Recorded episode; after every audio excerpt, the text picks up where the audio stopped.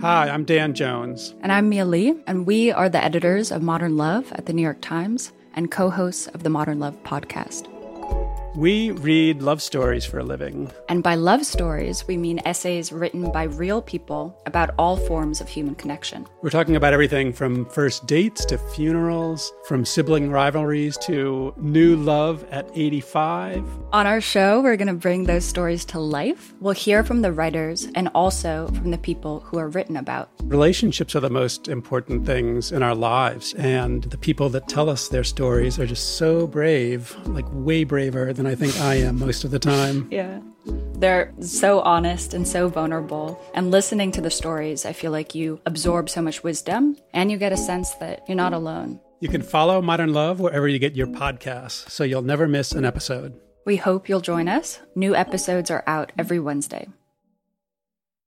From the New York Times, I'm Michael Barbaro. This is The Daily.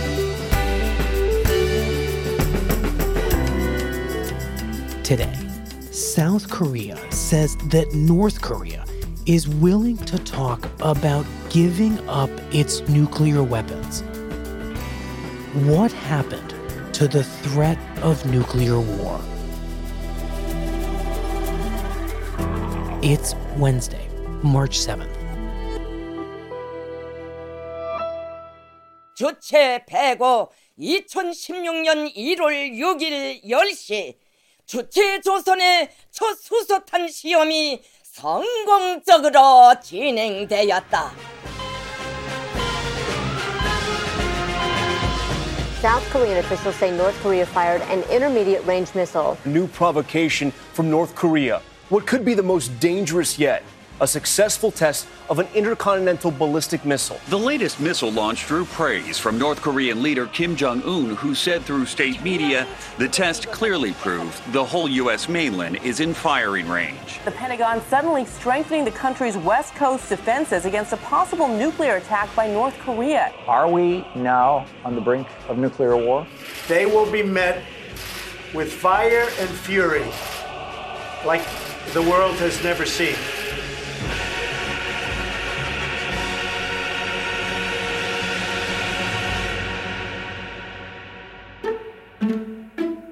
A potential major breakthrough on the Korean Peninsula. This morning, South Korean officials returning from talks in North Korea, including a direct meeting with Kim Jong un, announced first the North Korean regime wants to talk directly with the U.S. government to discuss denuclearization on the Korean Peninsula and normalizing U.S. North Korean relations.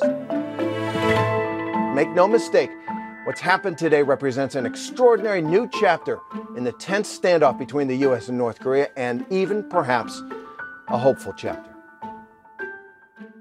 Mark Landler, what just happened? Well, Michael, after a really crazy year when you saw everything from threats of war to pictures of North Koreans sitting happily with South Koreans at the Olympics, hmm. you now suddenly have this announcement by North Korea via the South that they're ready to sit down and talk to the United States, but not just that. They're ready to put their entire nuclear and missile program on the table as a bargaining chip. I mean, they're talking about the idea of disarmament, of kind of giving up their nuclear program, not just stopping it or slowing it down, actually kind of handing over their weapons, right? That's the idea. That's what they say, that they are willing to consider uh, relinquishing all of that in some kind of a negotiation. Do you believe the new North Koreans are prepared to give up the nuclear? We're going to see. We're going to see. They uh, seem to be acting positively. I think that their statement and the statements coming out of South Korea and North Korea have been very positive. That would be a great thing for the world. So, Mark, how did we get from talk of fire and fury by the president, what felt just a couple of weeks ago like we might be on the brink of a nuclear war with North Korea, to talk of the North voluntarily disarming itself? I think the easiest way to think about this is through the context of South Korea and what the South Koreans really want. And in this case, they desperately want to have a new form of engagement with the North. Hmm. There has been a history in South Korea of periods when they wanted to engage with the North and periods in which they were very hostile to the North. We've just come through a long period of hostility between North and South Korea.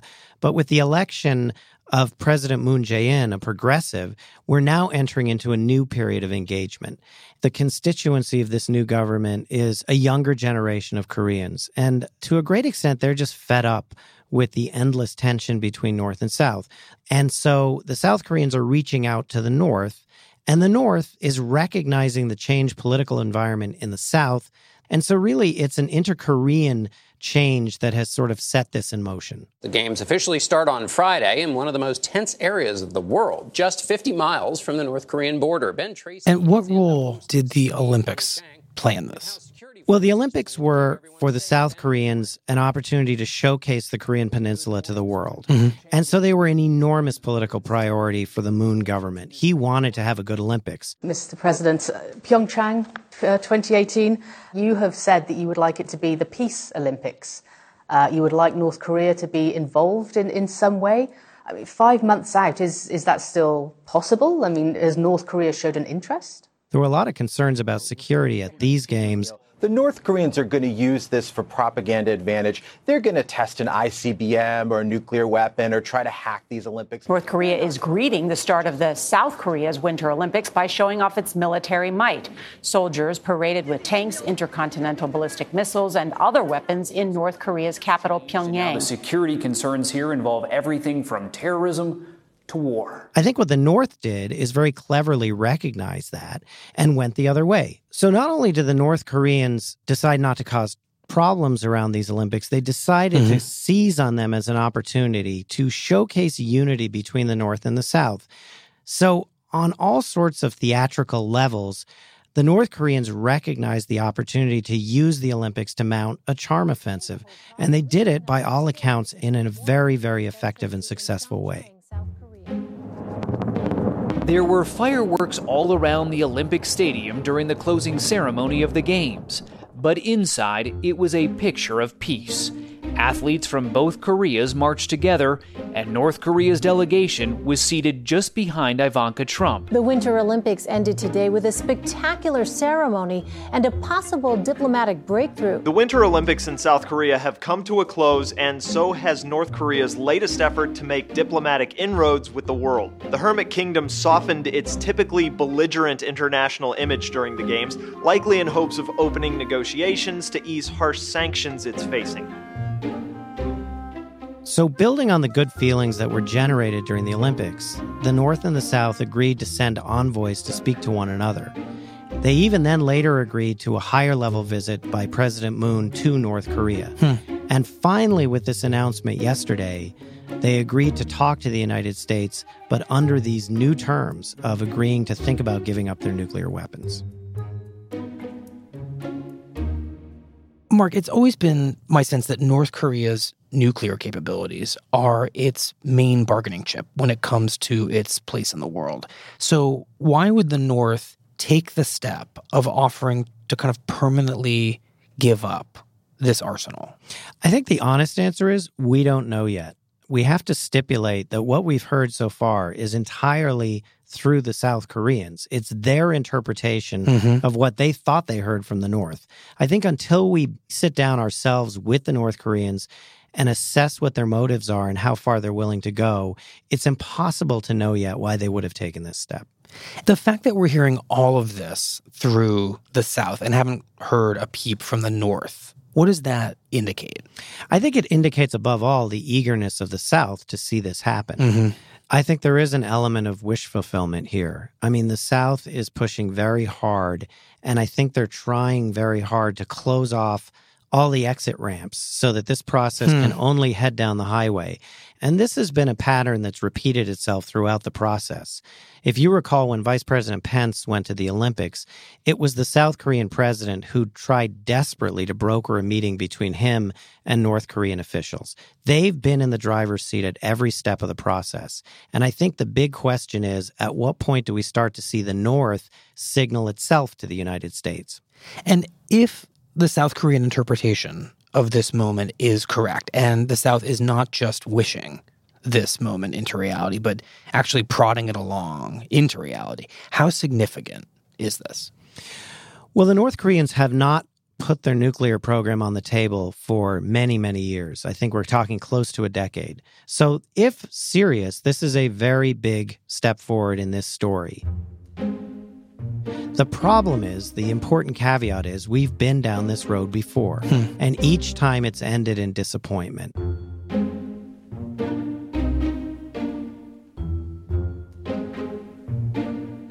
We'll be right back.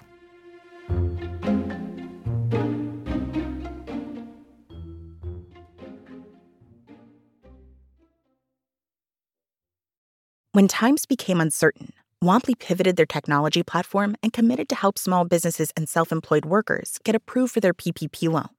In just a few months, Womply has helped 1 million businesses across America to secure much needed funding so they can continue to stay open and serve their communities. Womply helps small businesses thrive. Visit womply.com to learn more. Today, I want to announce an important step forward in the situation in North Korea. This afternoon, we have received formal confirmation from North Korea that it will freeze the major elements of its nuclear program while a new round of talks between our nations proceeds. In response, we are informing the North Koreans that we are ready to go forward with a new round of talks in Geneva early next month. The earliest and perhaps the most ambitious agreement between the U.S. and North Korea was signed by President Bill Clinton back in 1994. And essentially, what it said was that the North Koreans would halt the construction of two nuclear reactors that the U.S. believed they would use to manufacture fuel for nuclear weapons, in return for which the U.S. agreed to give them two alternate nuclear power plants that they could not use to create nuclear fuel. So the idea was we will give you the basis of a nuclear energy program, Hmm. a peaceful program, if you'd agree to give up these plants that we think you're eventually going to use for military purposes. That was the basis of the deal. And that deal in the mid 1990s was viewed as kind of the blueprint for a broader disarmament deal that the Clinton administration kept pursuing and never quite achieved before the end of President Clinton's term. And what was the biggest obstacle? Why didn't it get done? Ultimately, the deal killer was that President Clinton left office, President Bush came in, and U.S. intelligence discovered shortly after Bush took office that the North Koreans had continued developing a program on enriching uranium. That made the Americans conclude that the North Koreans were acting in bad faith, and they essentially had allowed the deal to collapse. Hmm. The next time North Korea talked about giving up their nuclear program was in 2006, and there was a very lengthy negotiation to try to make that happen. The United States was never able to agree with the North Koreans on verification procedures that would allow the U.S. to be sure that the North Koreans were relinquishing their program, and the effort petered out at the end of the Bush administration. So basically, we're talking about more than eight years since the last time this was a real possibility. And and Mark, back then, what did the North Koreans want in return for giving up their nuclear program? They wanted fuel, they wanted food and medical assistance. They basically wanted to have the heavy economic sanctions that have isolated their country and impoverished their country to be lifted. They wanted to be readmitted into the club of, of respectable nations. Mm-hmm. So, what makes this moment different from those prior moments in the Clinton administration or the Bush administration is that the North Koreans are so much closer to having a full nuclear capability. They say it shows North Korea has crossed, quote, a key threshold on the path to becoming a full fledged nuclear power. As the rogue nation pushes and rushes to develop long range ballistic missiles able to carry nuclear warheads. So, in a funny way, in a counterintuitive way, it's easier for them to come to the table and put the program on pause for a few weeks or months or however long the negotiation takes because they're really within sight of their ultimate goal. During the Clinton and Bush administrations, when North Korea was much more of a fledgling nuclear power, they really needed the time to develop the uranium enrichment, to develop the missile technology. So for them, it was arguably a bigger deal to agree to a freeze 10 years ago or 20 years ago Hmm. than it is today. So is the idea that because they might be totally finished or very close to finished with their nuclear program. That's right. That the question for them is like, what's a few more months for us? Exactly. I mean, I think that we're headed into a period where we're going to have to practice deterrence against them and accept them as a nuclear weapon state. I mean, I think that's where we're headed. And they may recognize this as their last moment that they could extract major concessions. Mhm. Because once they cross the threshold and the world recognizes them as a nuclear weapon state, you're in an entirely different phase at that point. You're no longer negotiating for whether you can force them to surrender their weapons. You're merely then negotiating for curbing their behavior, making sure they do nothing crazy. That's a very different set of circumstances, and it possibly allows them to extract less in return. So in future negotiations, they won't be able to get very much because they've already violated all the rules. They've already created a nuclear program. So the negotiations would look entirely different, you're saying. Yeah, that's that's what I'm saying. So we're doing tariffs on steel. We cannot lose our steel industry. It's a fraction of what it once was. And we can't lose our aluminum industry, also a fraction of what it once was. And how does all of this relate to the United States now threatening tariffs on steel and aluminum, which I understand could apply to South Korea? Well, on the face of it, it would appear that they have nothing to do with North Korea. South Korea is the third largest exporter of steel to the United States. Hmm. President Trump has this trade agenda that he is in the midst of imposing. And these tariffs will apply to South Korea as they would to China, to Germany, to Mexico, and others. The problem we have with South Korea is we are in the midst of this very delicate diplomatic negotiation with North Korea. We need to remain coordinated, to remain in lockstep, to remain unified. So if President Trump were to impose these tariffs on South Korea, he would cause a lot of anger within the South Korean public. He would box in President Moon politically because Moon would feel obliged to retaliate for the hmm. tariffs. And all this would come at the very moment that we're embarking on this negotiation with the North. So it would be, to say the very least, disruptive. So, at a rare moment when there's a real possibility of peace on the Korean Peninsula and disarmament of this very, very scary nuclear program that everybody involved has been striving for, President Trump is throwing a wrench into this process over tariffs. Well, that's right. And there has always been this potential for collision between President Trump's trade agenda and his security agenda. And in previous administrations, presidents have managed to keep these two things very separate. But President Trump has done something different. He's actually explicitly linked them. He has said to China, to South Korea, to other countries, our trade policy with you is going to be determined in part by how much you cooperate with us on security issues. We're working closely with South Korea and Japan, as well as partners around the world, on a range of diplomatic, security, and economic measures to protect our allies and our own citizens from this menace known as North Korea. And that will make it even more complicated for the South Korean government to proceed with the United States down this very uncertain path if at the same moment President Trump is hitting them on the trade front. So, theoretically, this historic set of negotiations, they could be disrupted over steel. That is theoretically possible, yes.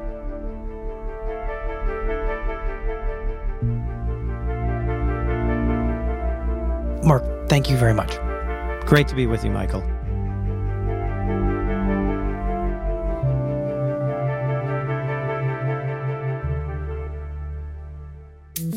Here's what else you need to know today. They said, Will Gary Cohn continue or remain in the administration? I said, I hope so. Now, if he leaves, I'm going to say, I'm very happy that he left, okay? All right? Come here, Gary. Come here. Are you happy, Gary? Yes, I'm happy. How's that? President Trump's top economic advisor, Gary Cohn, resigned on Tuesday after the president ignored his warnings that the tariffs on steel and aluminum could hurt the U.S. economy. Cohn, a Democrat, former president of Goldman Sachs, and a longtime advocate of free trade, has repeatedly tried to steer the president away from nationalist economic policies and had told colleagues that he might resign if the president followed through on the tariffs. And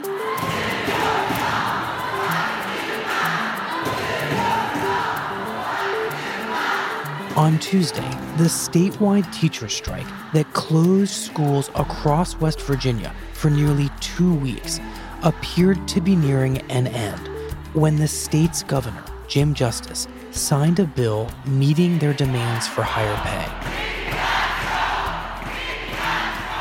The strike began on February 22nd with the support of union officials, but then morphed into a rare unauthorized strike after the teachers rejected an earlier agreement made between union officials and the governor. What a good day.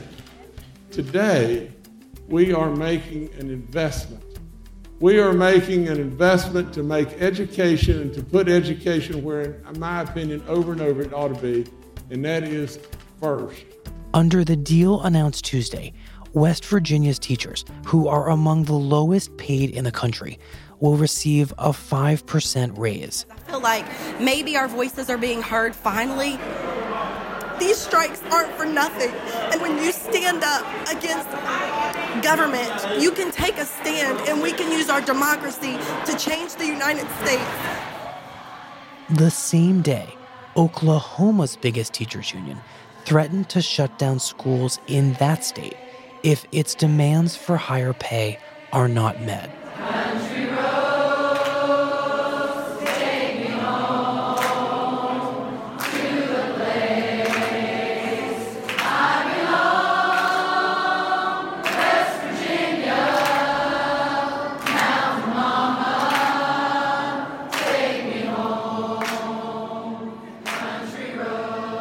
That's it for the daily. I'm Michael Barbaro. See you tomorrow. You're still running your business on QuickBooks? More like quicksand. The bigger your company grows, the faster you sink with outdated software. NetSuite by Oracle is the scalable solution to run all key back office operations, no matter how big your company grows. 93% of surveyed organizations increase visibility and control since making the switch from QuickBooks to NetSuite.